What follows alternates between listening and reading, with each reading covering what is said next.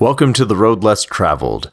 I am your host, D B, and on today's episode, I'm going to talk about restitution. But before I get started, I would like to apologize for something I said on a previous episode. I said that I just had a public defender, and uh, one of my listeners, who was actually a former pen pal of mine while I was incarcerated, well, they are a public defender, and they took offense to that comment because, uh, well, you know... not all public defenders are like the one that I had an experience with. He, the, my public defender, at least in question, seemed to not who I was at times. He seemed to be bringing the wrong file, uh, which he admittedly like said, hey, I, you know, I don't have your stuff. Sorry, made a mistake. Which, okay, a one-time thing? Sure. Multiple times? Little disconcerting, my dude. Don't want to spend the rest of my life in prison. I did make a mistake, but I still valued my, you know, my life, myself. And I just didn't have confidence in him. Now, if I had my friend, I would like to say friend or pen pal, as uh, my public defender, uh, well, I believe I would have had a much different experience. So I'm sorry I offended you.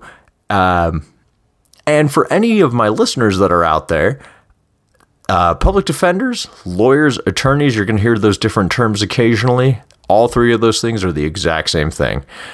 Uh, they do have like small little differences, but they are more or less the exact same. So anything a twenty thousand dollars, one hundred thousand dollars paid attorney or lawyer can do, guess what? Public defender can do the exact same thing. And some of them might even know their job a little bit better because they're in there. They're right down there in the middle of the courthouse with their office doing it. Private practice, maybe they've been doing it for so long that they're removed from it. I don't know. People are just people at the end of the day. So it is ultimately up to who you get. It's somewhat luck of the draw if you get a public defender. Now, I did switch over to a paid attorney, and I felt that I was getting better representation. Um, but the whole experience was so, so confusing and so just disconnected. Like I had what I felt was almost no involvement in my own case. Like there was nothing I could do. It's not like I could go affect anything. I can't affect the outcome by doing uh, my own investigatory work or like my due diligence and researching stuff. I still tried to do those things. I researched the law. I looked up, you know, other cases, and it, it was what it was. There was almost nothing that I could do. So I just, you know, I didn't have faith in my public defender. So sorry, did not mean to offend all public defenders out there. Please forgive me. Now, getting back on topic, today I made the last restitution payment that I had to do. I wrote the last check and I put it in the mail, and then parole and probation will be processing that hopefully in a week or two.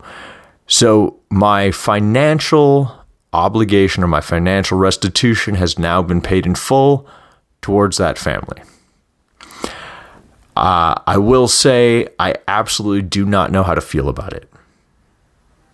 Because to me, at least, I mean, it's arbitrary. It means nothing. I Great. I paid the family some money. Cool.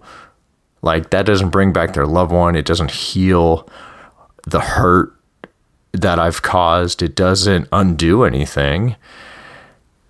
It doesn't make them whole. You know, at the time of the accident, my insurance paid out one hundred thousand dollars, and I'm pretty fucking sure that family would have rather had their loved one. So paying up, you know, a little bit of restitution to cover funeral costs and some plane tickets to attend that funeral, which is what I was told that would go towards. You know, the family wasn't asking for some inflated number. And again, that's not really what the sentencing of those things is about. Sure, there will be some sort of financial restitution, maybe to cover like court fees, which again, separate from your already court fees, but maybe there would be restitution to Uh, if there was another vehicle damaged, or if, say, there was street damage, like a light pole got knocked down or something like that. Um, but that's not what sentencing generally is about. You, your crime, even though it's accidental, there was loss of life, so you have to be sentenced to prison. It's one of those strange gray areas as far as like how to feel about this, because it was a Class B felony. Uh, but it was considered non-violent, even though there was a death. So I was allowed over time to go to a minimum security facility. I was uh, allowed to do things, but that's, again, a different episode. But that's what I'm struggling with, is the restitution side of things, because I, it's okay, good. Financial obligation fulfilled. But I feel, I don't know, selfish. I, I feel maybe undeserving. Like, because having now paid that back, I can save for a house. I can save to start my own family. I, um, you know, I can use that money that I will no longer have to pay for a lot of good things. And I just... I feel, I don't know. I just, I really don't know how to feel about that. Like, I can only do better. So that is, I'm absolutely trying to do that. Uh, but I, I don't know. It's like, okay, it has to be for something, right? I have to continue to do good, and I, I have to not squander this second chance that I've been given. And so that's, again, what the podcast is about, because I'm trying to explore my own emotions and my own mental state just by talking about it. Because, you know, you read all these wonderful books or the self-help stuff, or you talk about counseling, or even watch some Disney fucking movie, whatever. The answer's inside you the whole time. If I've learned anything from all of those things, it is that the answer is inside you the entire time. So that's what I'm searching for. Some magical answer within myself. I think eventually what that would look like would be peace, right? Like a contented peace, like, like it's okay. So I'm looking for that. Maybe I'll find it. Come, come journey with me. But restitution, it was just a strange thing, because I am jumping way ahead by doing this episode, but it's topical given that I was able to do that today. And I felt strange because I sh- I shared that with friends, so they know. They probably don't know I'm doing this episode, but they'll find out. And they were proud about me, or proud for me, or f- both, really. And I was appreciative, because I was glad that I could finally share that. You know, progress isn't measured, at least with these things, it's usually measured by days and then weeks. That's how jail and prison kind of taught me. Like, just get through the day. Try to do enough, or find something that is enough for that day to just focus on. Because you can't look towards weeks. You can't look towards months. And if you're looking towards years, you're going to drive yourself insane. So you just go day by day. And that is so hard sometimes. But time uncompresses when you get out. Everything starts moving a thousand miles an hour. And the world that you knew, at least, never waited for you. Nobody waited for you. Nothing stopped. Every single thing kept going just as fast as it always does. And you realize... I remember, uh, I think I actually said this in a previous episode, but like, time is relative. So we feel like we don't have enough time, and that's only because we're distracted. Oh, now I do remember. I did talk about this. So now that I'm back into a world of distractions, I have to catch myself every once in a while, because I get desensitized too. Fast. It's insane how fast we adapt, and it's the best and the worst. Human nature, for better or worse, it's just, it's our nature.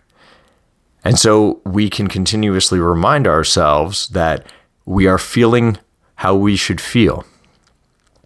But since we are of sound mind, and hopefully, uh, you know, we have a little bit of patience and maybe social skills built into us, we can have understanding to those emotions, so we don't always have to act on them.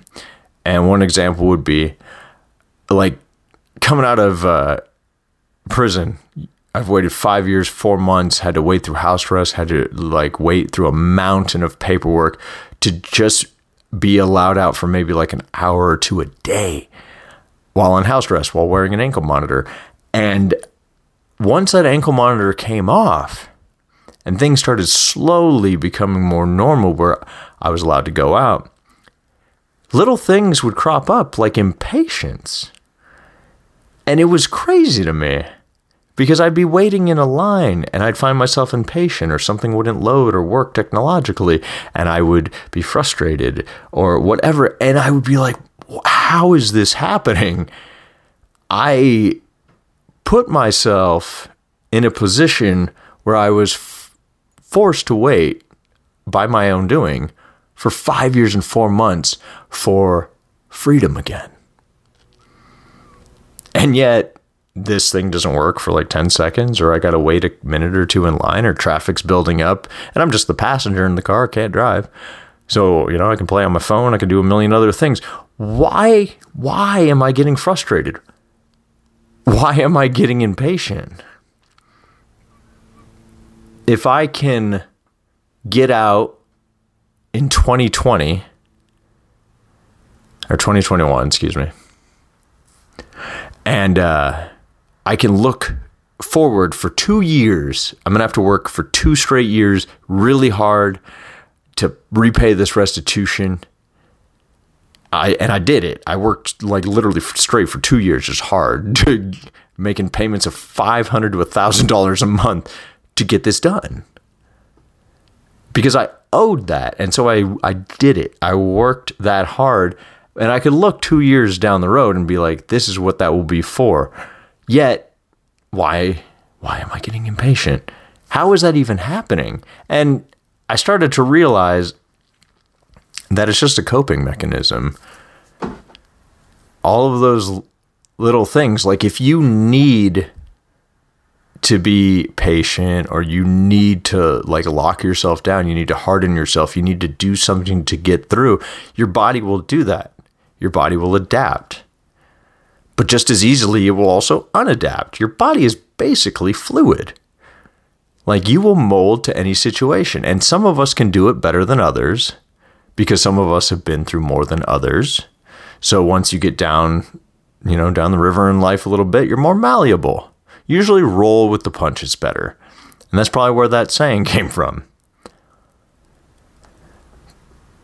So I just, I need to get back to the restitution topic, but I'm so confused on it. Because during my sentencing, like, I was told that my victim, she... She loved hummingbirds. And so to honor her memory, like, I did vow that I would do something for that. And I have donated money to hummingbird sanctuaries on the side. And if you would like to, I encourage you guys to, to do that as well. Uh, we did used to have a local sanctuary, a couple of them. COVID has messed up so many different things. So uh, you guys might have your own local hummingbird sanctuary. Not sure if they are regionally uh, available, but I encourage you to go online and maybe make a little donation. You you won't know who it's for, but just have the thought of goodwill in your heart or in your head, if you want to. So that is more concrete as far as restitution for me. That's something I would love to honor and keep going. So the restitution was just a court-ordered thing. That was uh, just a, I guess, part of the system, if you will. But the more meaningful thing was something that isn't quite tangible, because it's not something that I'm held to, you know? The court can't enforce me donating to a sanctuary like that. it's not applicable. And one of the, during sentencing, when one of the victim's family members spoke against me, or spoke out rather, uh, and they brought up the hummingbird sanctuary thing, I, in a very rare moment, was allowed to address them. And I was allowed to say that I would do that, and I did. But court, at least in that moment, it's you don't get to go back and forth. You're not bandying words. You're not talking directly to the family. You are just standing there while they say whatever they want to say. Because it's not about you anymore. It's about them, and it's about their family member. So to have a moment when the judge was allowed... allowed me to respond. It was incredible. So that to me is more of a actual restitution. That's something where I can feel like I'm doing something good because I, I'm doing it without their knowledge. But it kind of, again, is slightly confusing because I shouldn't feel good. I'm, I shouldn't like pat myself on the back like, hey, I'm doing this thing. It's it's just, it's, it is. That's all it should be. It just is. This is what it is. And it's so hard to make this podcast type thing because I don't want, you know, recognition or whatever it would be. I just want to get to that that okay point, that it's it's all right. So I've seen different restitutions, and I guess I should speak about how it works. And again, I can only speak to my state. So restitution is just laughable. I know that's a strong statement, but I will briefly, at least I'll try to be brief, explain why. So imagine, if you will, you are being sentenced. You have been ordered to pay back X amount of dollars. Let's just say a nice flat fee of one hundred thousand dollars. While you are then incarcerated, you get sentenced, you then go to prison.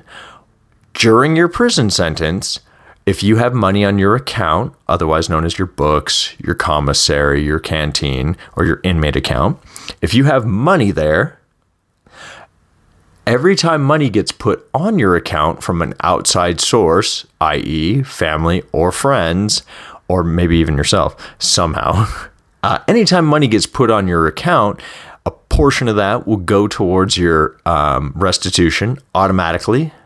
In my state, it was anywhere from ten to fifty percent, upwards of one hundred percent, depending on your crime. They actually took that away because you're not supposed to do that. More on that in a second. So restitution will be taken out of your inmate account. So if a friend or a family member puts money in your account, a portion of that's going towards your victim or your victim's family, or whoever you owe money towards. Now, some of that money will go in the inmate savings. Some of that will be available for spending. Um, if you, an inmate works a job, dependent. I mean, some jobs are paid, like, say, a dollar a day, um, maybe a little bit more. It just kind of depends. Uh, that always blew my mind. I didn't even realize they got paid. I didn't even realize it until, like, I got further in the system. And they're like, oh, no, you'll be working and you can get some money and then you can buy stuff. Uh, like, you know, it's not much. So it's going to be a little bit of food to supplement yourself and some supplies. Nah, but that's set up for indigent people. Like, it allows them some sort of routine, allows them to get some money uh, to support themselves.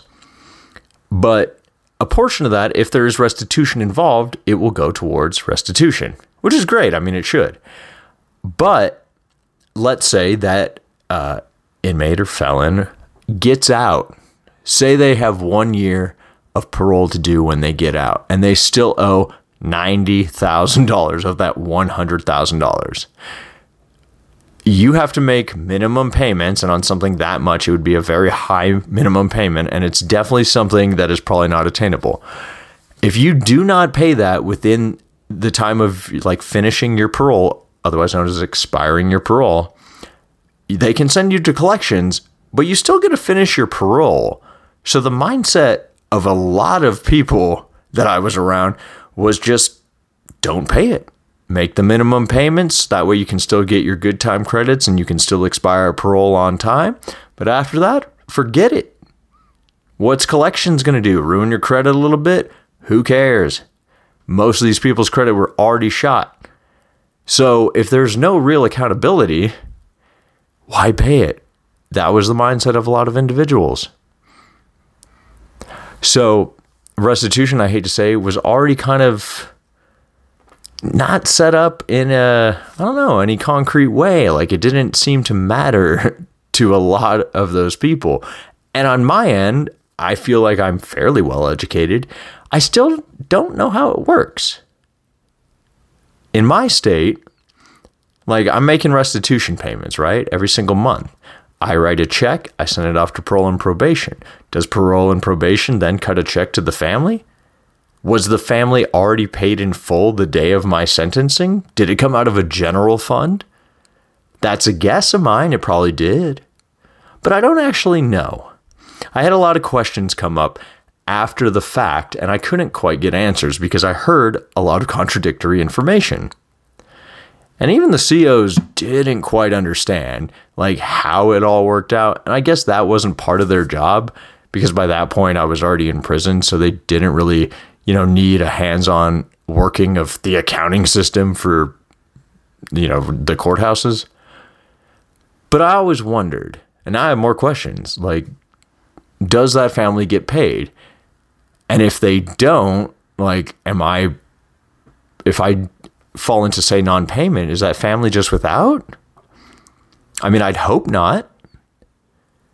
So, I don't know. The restitution is uh, the whole system set up in a way that I didn't have a full grasp of, like a full understanding. It would be interesting to see the accounting side of that. I'm sure the paper trail of that is very confusing. And speaking of confusing, I'm going to only briefly touch on Marcy's Law. But Marcy's Law is a victims' rights law that got created to afford victims of crime additional rights, which I will have a special episode on just Marcy's Law. Um, but the idea of it is good. It is, again, meant to um, protect victims' rights, but the victims already have rights. They're victims, like they are now having the spotlight of the court and legal system on them. Trust me, they are being given full rights at that point. It is the opposite where it's the um, defendant. They should also have some rights or at least some consideration. Uh, well, with this Marcy's Law, it's actually overridden a lot of the rights that defendants have. Again, specific to my state, don't know how your state's operating.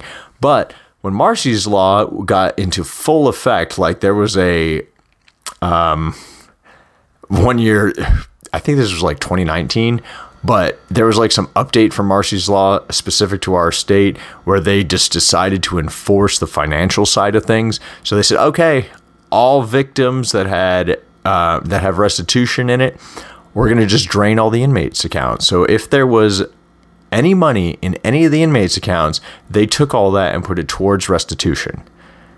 So people that were indigent, that said had five, six, seven dollars in their account or less, boom, took that all. There were people that the second money would hit from their family, say thirty dollars, forty dollars, like, hey, here's to buy some stuff for the month. This is all I can afford. That was all taken.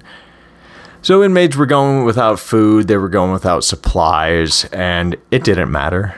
It only lasted, I think, three or four months to where they had to repeal that, but none of the money went back to the inmates' accounts. Like, it didn't matter. Like, okay, we, you know, we did the thing. Fucking so what? Just deal with it. And that's kind of why I have some questions. Like, was that necessary?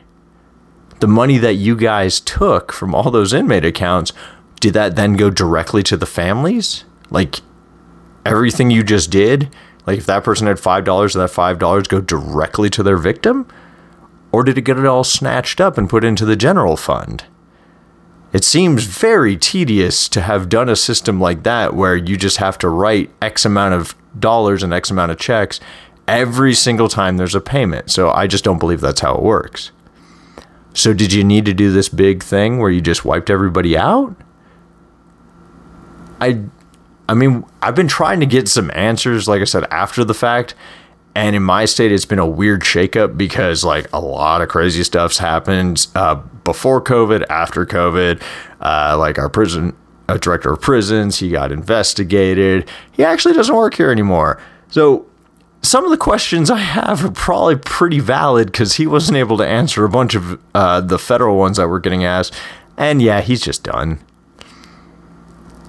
He left. So this whole restitution thing, already very confusing both emotionally. It's already confusing like on the paperwork end, the legal end. There's so many different conflicting interests going on. So I don't know how to feel. That's actually about where I'm going to wrap up because I just, I don't know how to feel. I'm proud of myself, but I'm also ashamed of what I did to get to where I'm at. So, you know, paying a few dollars doesn't fix that. It doesn't relieve how I feel. And I guess the only thing I can say is thank you for sticking it out with me, guys. Hopefully, if you have any questions, let me know. You know, shoot me an email, leave a little message. But please continue to listen, continue to follow, maybe share a couple of these episodes with somebody you know. And please look out for some updates, too, to the Podbean uh, site that I have. I'm going to work on getting some resources out there. You know, I don't know if anyone's uh, troubling or in trouble, rather, maybe emotional or whatever. I encourage you to look up some online resources and don't get discouraged if that one or that second one or whatever doesn't work. You just haven't found the thing that will work. So keep trying. And I'll, I'm going to work on getting some of those resources on that site. But until next time, guys, thank you again for listening to The Road Less Traveled. My name is D B, and I hope I see you next episode.